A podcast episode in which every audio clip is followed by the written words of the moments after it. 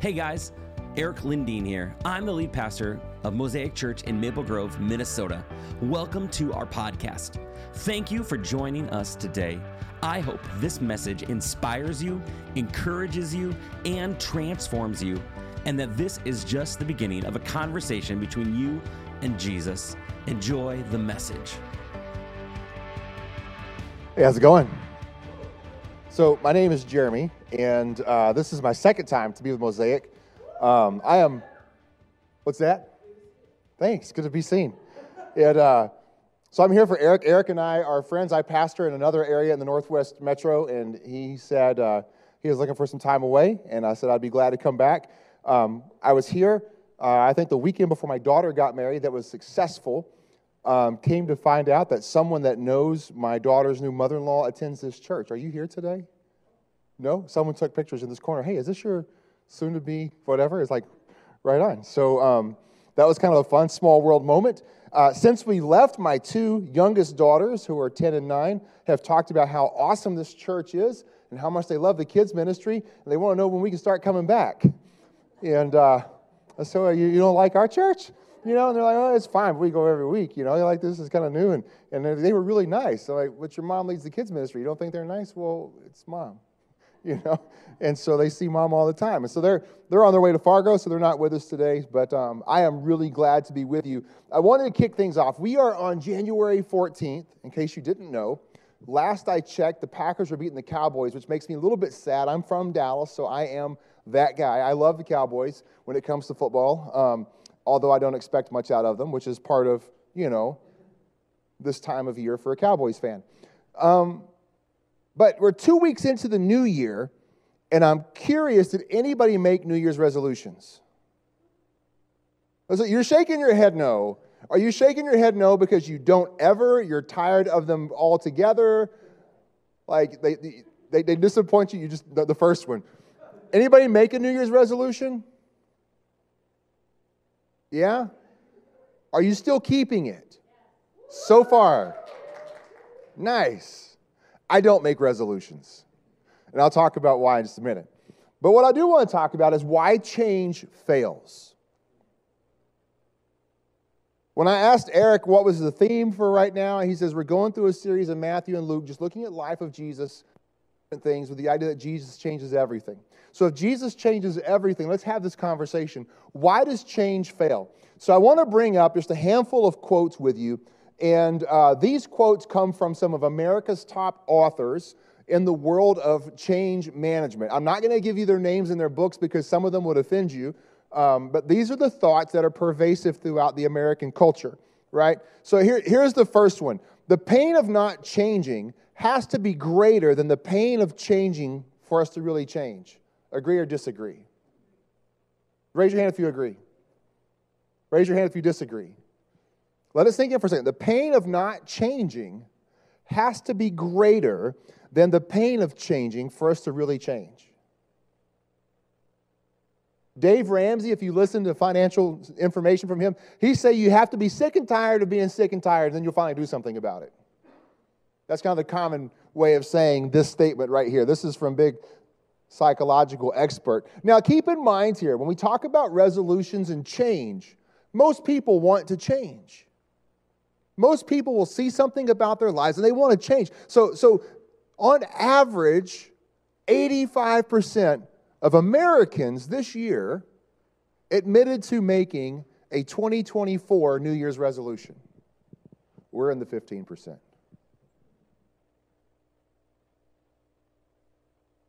85%. And of that 85%, now take that number, that becomes 100 of the next number, okay? The 85% total population who admitted. So of that group, 78% of them will fail by January 14th. Oh, that's today.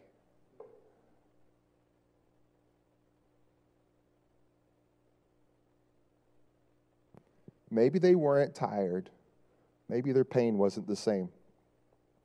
You can't change yourself, another expert says. So don't even try. Stop chasing it. Go and do something instead. Agree or disagree if you agree with that statement? You can't change yourself, so don't even try. Stop chasing it. How many of us chase change like a dog chasing its tail? So, over the last 18 months, I've had three of my children get married. And within just a couple of months of getting married, they all got puppies. Y'all should figure out how to be married first because puppies come in and interrupt everything. And there's this one little puppy, his name's Crouton. He's a, a, a 16, yeah, Crouton, right? He's a 16. The other dog's name is Sir and Scooby. And Scooby looks like Scooby. He's got the collar and everything. Sir is an Alaskan Husky, and they just call him Sir. I'm like, the dog thinks his name is No Sir because that's all I ever hear from him, No Sir. And then there's Crouton, but he's called Crew for short, and Crew's the youngest of the group. And uh, he, he's kind of fresh out the litter, and you can take his tail and tickle his nose and do like that, and he'll start just going in circles around his tail. And sometimes we chase change like a dog chasing its tail. And we don't really know how to embrace change or navigate change or get into change. And this guy, he happens to say, don't even try it. You can't do it. You are you, so go do something else instead.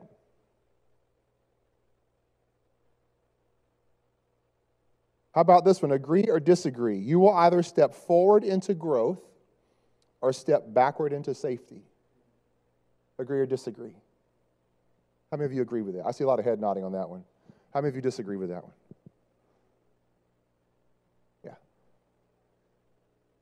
There really are just, you either are growing forward or you're growing backward. When it comes to living things, that's what works. You're either getting stronger and healthier or you're atrophying. And, and even though atrophy is like negative growth, it's still growth. Uh, four months ago, I was doing some work with a friend, busting through some concrete, and I, I hurt my elbow, and the doctor went, Well, you're older now. Ah, what a diagnosis. You're older now. Like, I paid you to tell me that? And, and so for four months, they've been treating it for like some type of tendonitis. And it, it keeps hurting. But the pain has shifted. And so I was talking, talking to one of them about the other day, and they come to find out that it's actually torn. And so now I've been four months where I can't work out and lift weights and, and do this kind of stuff. And my wife is like, You need to do something about your elbow, or otherwise you're going to become like one of those weak guys. And well, and then if you're not big and strong, then you're kind of useless, it feels like. That's kind of what she communicates. She didn't mean it that way, but, but if you can't be big and strong, then, then what are you going to be? The idea is like if you don't start growing forward, you're going to lose strength, and you can't really afford to do that. Because when you're older, it's harder to get strength back. Thanks, Doc. You either step forward into growth or step backward safely. Let's look at the next one. People aren't wired for big sweeping changes. Agree or disagree? Raise your hand if you agree. People aren't wired for big sweeping changes. How many of you disagree for that? So, this is why they think most resolutions fail, is because most resolutions are made to be these giant sweeping things. And there's no, no real structure to them. And, and it's like, you know, um, I love the Great British Bake Off and Paul Hollywood. He'll sit there and go, there's, there's just no structure to your bread and, and he says structure, and it's stodgy. And, and then you're like, what? What does stodgy even mean? My grandmother was British. I never heard her use the word stodgy, but apparently, if you bake something and it's whatever that is, it's stodgy. People aren't wired for big, sweeping changes. And because we can't get the quick results that we want, we give up on the change altogether. Now, here's the one thing all four thinkers have in common who shared those thoughts, none of them believe in Jesus. Not one. However, all four of them really like this guy, Abraham Maslow. All four of them are uniquely influenced by Abraham Maslow. Let's go to the next slide. Maslow would say what is necessary to change a person is for a person to change his awareness of himself, or for a person to change her awareness of herself. Now, let, us let's, let's take in kind of now, let's bring it to a, a Christian idea for just a minute. Paul has this sweeping statement in Romans. It says, All have sinned and fallen short of God's glory. Now, do you really want more awareness of yourself? When you hear that type of, is it an accusation or is it a truthful affirmation that all have sinned? Is that really necessary for us to change ourselves? Well, all four of those thinkers who are not Christians are all highly influenced by Abraham Maslow. And so much of what we do in the business world, in life coaching, and in general psychology and education today is influenced by what we call Maslow's hierarchy of needs. Maslow's hierarchy of needs looks like this it's a pyramid, and maybe we like it because it's a shape, and maybe we can remember it because it's a shape, but it looks like this. It essentially walks you through five different zones Uh, of how you become your best self. And they would say, Maslow would say that, that you can't be your best self without dealing with safety first. Are you going to survive? Do you have food? Do you have water? Do you have warmth? Do you have clothing? Do you have the, the most basic essentials of human survival? And without those most basic essentials, you can't move forward. The, the next piece of that is security. Not only will you survive, but do you feel safe? Because you can be completely threatened in your own home. Imagine being a kid during the year 2020 and you're getting sent home and you can't go to school, and at home there is no food, there is neglect and abuse, and you're absolutely terrified to be there, and you have nowhere else to go. But that's the environment that you have to be in. For a lot of America, that was the case. School, for all of its pros and cons, for many was the safest place that they knew. And now we took people out of that safest place and put them into the most threatening place and invited them to grow and to live and to thrive.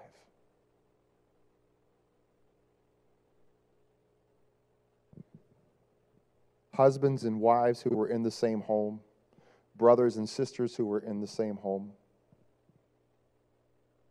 And all of a sudden, it didn't feel so safe and it didn't feel so secure. And we wonder why the world looks like it does right now. Because we still see the after effects of even just those few short months. I mean, that whole year, did the world feel safe and did the world feel secure? Not really. If you can find security and safety, then the next piece of Maslow's hierarchy is belonging. That, that people outside of you make you feel affirmed, respected, accepted. Maybe that's a church community, maybe that's coworkers, maybe that's family, but somebody outside of you makes you feel like you belong. And as you find belonging in those types of pieces, then you can start to have self esteem. We hear this word often, don't we? I remember when I was a kid, it was really the first time that the phrasing of self esteem had found its way into the general conversation of, of raising a kid. Do they have self esteem? Does he or she have self esteem? What's their view of themselves? Well, everybody has self esteem. It's either you have a high self esteem, a moderate self esteem, a low self esteem. Like you all have a view of yourself. And that's all going to be built, according to Maslow, off of all these other pieces. But as you have a strong self esteem, now you can step forward into being your best self. Maslow's actual word is self actualization. And you can be the best that you can be. And the absolute best version of you is waiting for you at the top of the pyramid. And you can get there by looking at each of the platforms and are you able to see those necessary pieces of growth? And most of the world today, since Maslow came out with his theory on the hierarchy of human need, most of the world believes that Maslow was right. Now, like we like to do, we will argue with things and ideas all the time. Maslow would summarize the story of the human race like this The story of the human race is that men and women sell themselves short.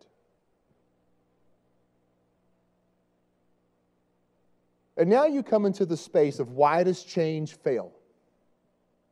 If Jesus is the one who changes everything, when it comes to our relationship with each other and with God and the world around us, does anything really matter? Because it's just going to fail, right? Like, like the best ideas and the best intentions don't seem to out of, uh, get us out of this, this, this muck of life that we're often in, and we wonder what's going to happen next. So, how do we really find our way forward? And if Jesus changes everything, what does he really change? If most of the world looks at Maslow and goes, This is how it's supposed to be navigated, this is how we become the best people we can become, does the gospel meet that space? Or does the gospel flip it on its head? What really is the good news of Jesus? So I want to invite you to Matthew chapter 3, verses 13 through 17. Now, a little setup to Matthew chapter 3. Uh, Matthew 3 is going to record about John the Baptist. And, and, John the Baptist is, is the one who's supposed to prepare the way for Jesus, right? So, so they're, they're first cousins, uh, if you keep up with family relationships. They're first cousins. Um, John is born, he's older. Somehow he ends up in the wilderness. God sends him out that way. It's honey. I'm, I'm a big fan. Locust, still working on that one. And he's got a really awesome coat. Like when John shows up on the scene, like his coat draws attention. It's like, like long camel hair. Um, but he's a little bit weird. Like if it's not eating locusts is weird enough, he's a little bit weird and, and people aren't real for sure what to do with him. And he starts to preach. And as he begins to preach, he kind of ticks off the religious establishment and the king. And, and you probably shouldn't tick off the king, but John ticked off the king, and that creates all kinds of problems. And so John starts to say, You need to repent, turn from what you're doing, follow what God is doing, because he's sending someone who's greater than me. You need to be baptized by water now because the one who's coming after me is going to baptize with fire and the Spirit. Water sounds like a pretty safe place when it comes to fire being around, right? And so, so John is kind of hyping this thing. And he would say, the winnowing fork is already at hand, and he's going to clear the threshold, which means all of you people, and John was a finger pointer, that's why I'm pointing a finger. So those of you online, yes, John is pointing the finger at you. All of you, all of you need to get right because judgment's coming. Imagine the scene when everybody's watching this happen. And then Jesus kind of rolls up to John and says, John, I need you to baptize me. John is like, No, you're the guy. Why are you putting yourself under me? Because baptism in the ancient world was a form of submission. When you were baptized by somebody, it said that you were lining your life up with their teaching. It wasn't exclusively Christian. Christianity wasn't a thing at that moment. It definitely wasn't exclusively Baptist because they come much later. But it was a statement of identification and submission. So, why is the one John's preaching about showing up to submit himself to John? Or maybe it's because Jesus was affirming John's way. John's right. Judgment is coming. The threshing floor will be cleared. And that's my mission. And so Jesus says to John, I need you to baptize me. They argue for a minute. John would say something like, I'm not even fit to tie your sandals together. Now, in the ancient world, sandals weren't just slip on things, and it wasn't just tying a bow knot and getting out the door. Like you, most of us, you know, our kids, like you can't even tie their shoes. You have to get them Velcro shoes, but then you put a cell phone in their hand, and they know exactly how to operate it and hack into your bank account right? But, but sandals in the ancient world, they had to lace all the way up to the leg. And so when you actually tie them, there's a way to, to wrap the leg and a way to go through the foot to make them secure because they didn't have like Nike factories giving them like those water those crocs, you know, kind of things on their feet. And so there's a whole different way. And John's going, I'm not even fit to tie your shoes. And you want me to baptize you. And Jesus says it's necessary. So they go down into the water and Jesus is baptized. Now, here's the text I want you to pay attention to. After Jesus was baptized, the scripture reads, he went up immediately from the water. The heavens suddenly opened for him. He saw the Spirit of God descending like a dove and coming down on him. And there came a voice from heaven This is my beloved Son. I take delight in him.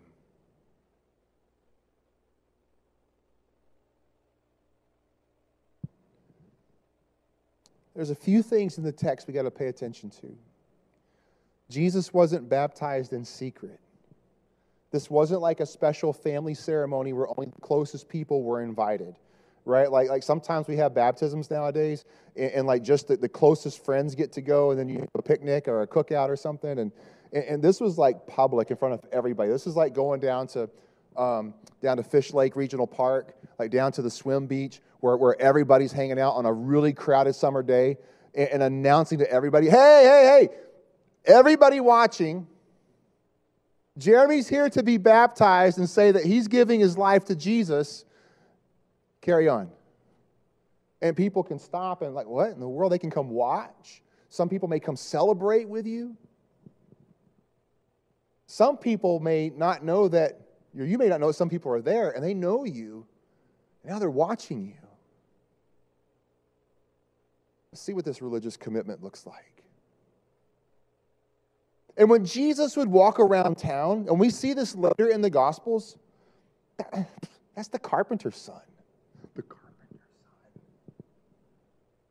Because everybody knew that Mary got pregnant before she was married, while she was engaged. In the ancient world, you would get engaged for a year, betrothed to be married, says the new or the King James, right? So, so you would be engaged for a year, and you would actually live with that person for a year before any type of consummation of relationship would be had. And it kind of sets up the most, the, the clearest identity of marital purity. We're going to be together, committed for a year, living in your mom's house, the wife's parents' house, and we're not going to lay together so that no one could accuse us of any sexual impropriety. And during that season, Mary gets pregnant.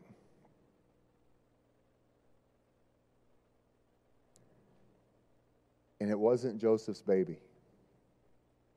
And everybody knew it. Everybody knew it. So when you read in the New Testament, in the Gospels, when they say that's the carpenter's son, they're not making less of who Jesus is, they're accusing him of being the product of sin that your mom wasn't faithful to your dad. You're the carpenter's son. And that wasn't a new accusation when Jesus started preaching. People knew it already. And so here goes Jesus. John is preaching, There's one coming who's greater than me. And then Jesus shows up. And everybody's watching, and they're like, What? What? The carpenter's kid? is greater than you? I got baptized by you because I was afraid of that guy? And Jesus is baptized. And everybody's watching.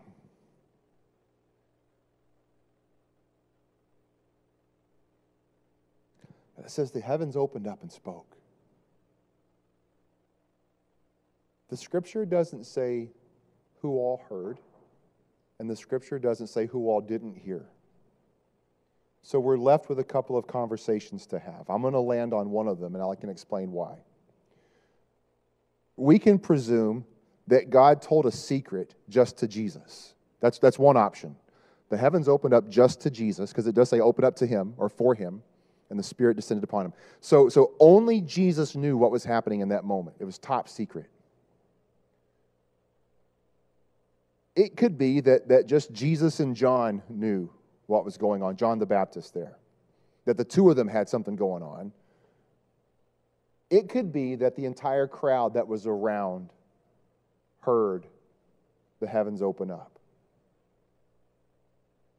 I would argue that it's the latter, that the entire group that was there watching and witnessing um, heard the heavens and heard the voice speak. And I would argue that because the scripture would say, um, Without two or three witnesses, a testimony can't be validated. And here's what's going to happen John's going to get arrested almost immediately after this passage. So John's in jail. He can't testify anymore.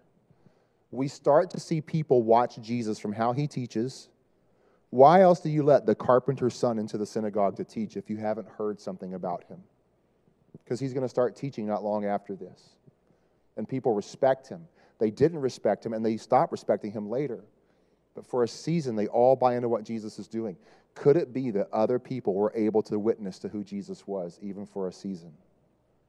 Something amazing happened, and it was about the carpenter's son. It was about Jesus of Nazareth. It was wild. The stories begin to unfold. They watch him teach with authority, they watch him do miracles. They see the power of God that descended on him work out through him. So people were able to draw the dots for themselves. So if Jesus has the power to change it all, I want to give you five essential statements where God flips Maslow on his head.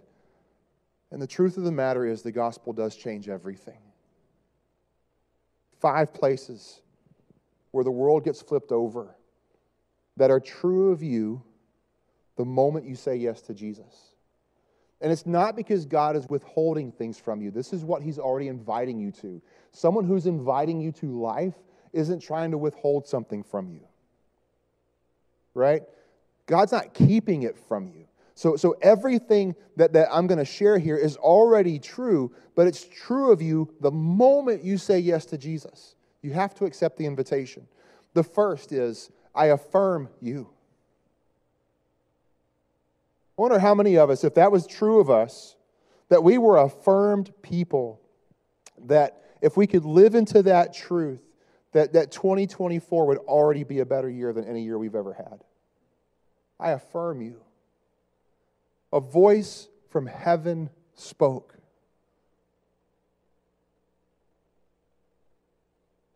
I don't know what kind of home you grew up in. I don't know what kind of, uh, of love and care and support was encouraged around you. I don't know what kind of things were spoken of you. Most of the things that were spoken over me weren't very affirming things. and you struggle to find affirmation from other people. Like my, my primary love language, if you get into those things, is words of affirmation, which also means that, that words that aren't affirming cut really deep. Like it's like a double edged sword, right? And yet God looks at me in Jesus and says, I affirm you. You are the Jeremy I want you to be, just as you are. I affirm you. God accepts you. This is my beloved son, my son. No other son, no other dynamic, my son.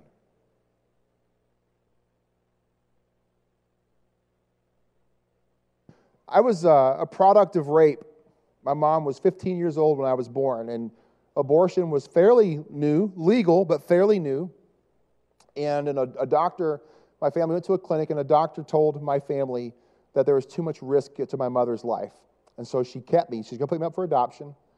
And she decided, eh, back in the day, the way it worked, with all the wisdom of a freshly minted 15 year old, that she was going to keep her baby. My mom was kicked out of high school. My family was kicked out of church. People didn't really care about the story. And, and I think for most of my life, I have fought to be accepted by anybody. In my home, I'm proud of you, was how they said, I love you. It was never, I love you because I love you. It was, I'm proud of you. And so I fought to do everything well. I was a top student, I was a top athlete. Um, I was a, complete wreck behind the scenes. But, but out front, if I could earn your approval, I did it just to hear you say, I accept you. How much energy could I have saved if I had simply heard the words of the Father say, I accept you? I adore you. I adore you. We don't use those words a whole lot. Beloved is not just, oh, I love you. It's not the kind of thing that, that, that, that you get on like one of those little, little nasty tasting Valentine candies. you know, a chalky Valentine, because we don't know what adore means anymore. It's been so white washed down and, and, and, and limited in its meaning. To call someone beloved, like their full adoration and love and respect and intention is set before you. I adore you. Can you hear the Father singing that over you? Scripture says the Lord sings over us. Can you hear the Father giving you this beautiful lullaby of how He adores you? You are beloved. I adore you. I approve you.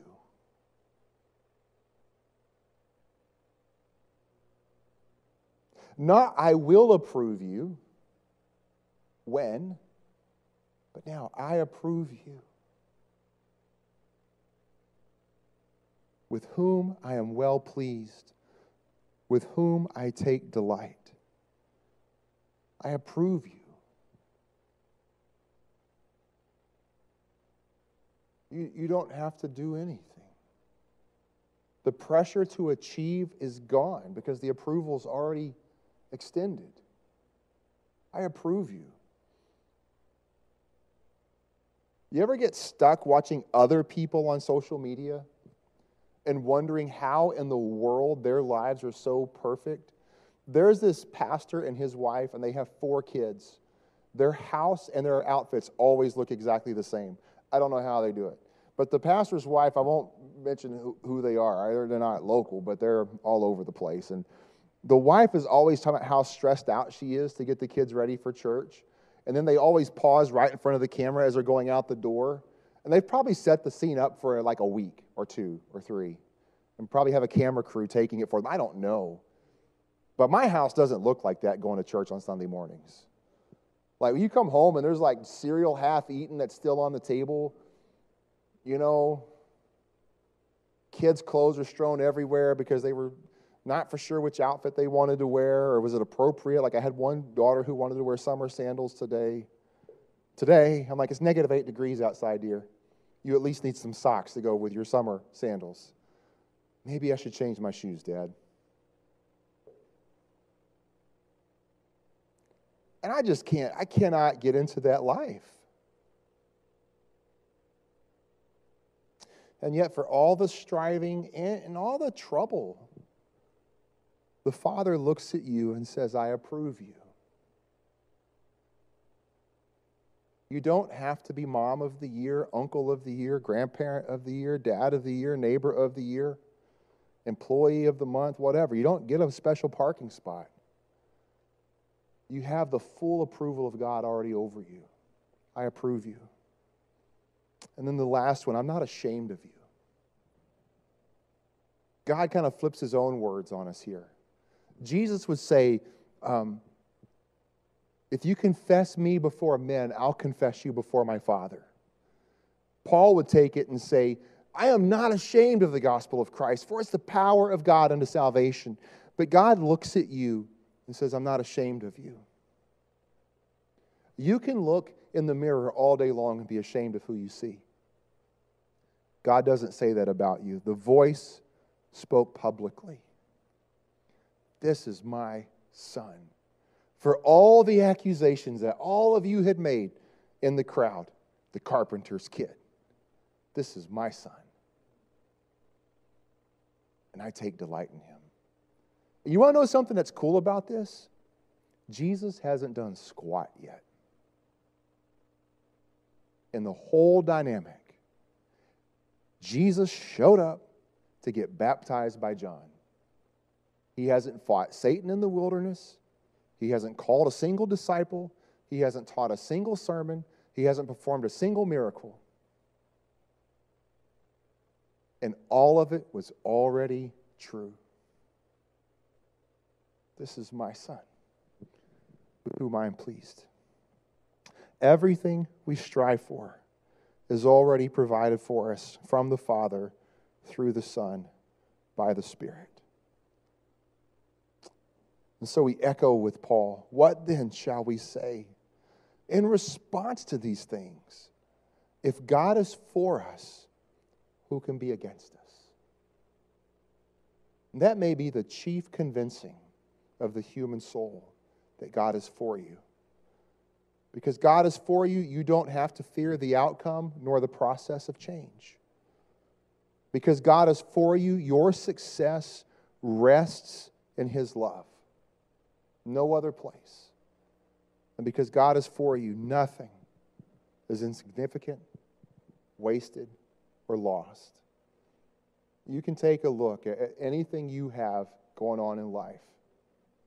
And because God is for you, nothing is insignificant, nothing is wasted, nothing is lost. And those things being true, not if, but since, those things being true, we can say Jesus changes everything. Flips the world on its head. And it really gets down to one thing Will you believe it? Father, thank you for who you are. Thank you for your great love over us. Thank you for these truths that speak so much against what the world calls striving. God, be gracious to us. Give us a courageous faith to believe you for all that you say. Because these are game changers, God. Things that we strive for, you already give. Help us to receive it, all by faith, all by grace, all for your glory. Amen. Thank you so much for joining us on the Mosaic Maple Grove podcast. I want to encourage you to take the message you just received and allow it to go deeply into your soul. Let Jesus do the deep work that only He can do. A special thank you to everyone who gives to Mosaic Maple Grove. Your generosity allows this message to go out into the world. You can be a part of the Mosaic tribe by going to mymosaicchurch.com. You can also subscribe, rate, and share this podcast with your friends and family. Thanks again for listening. Grace and peace, my friends.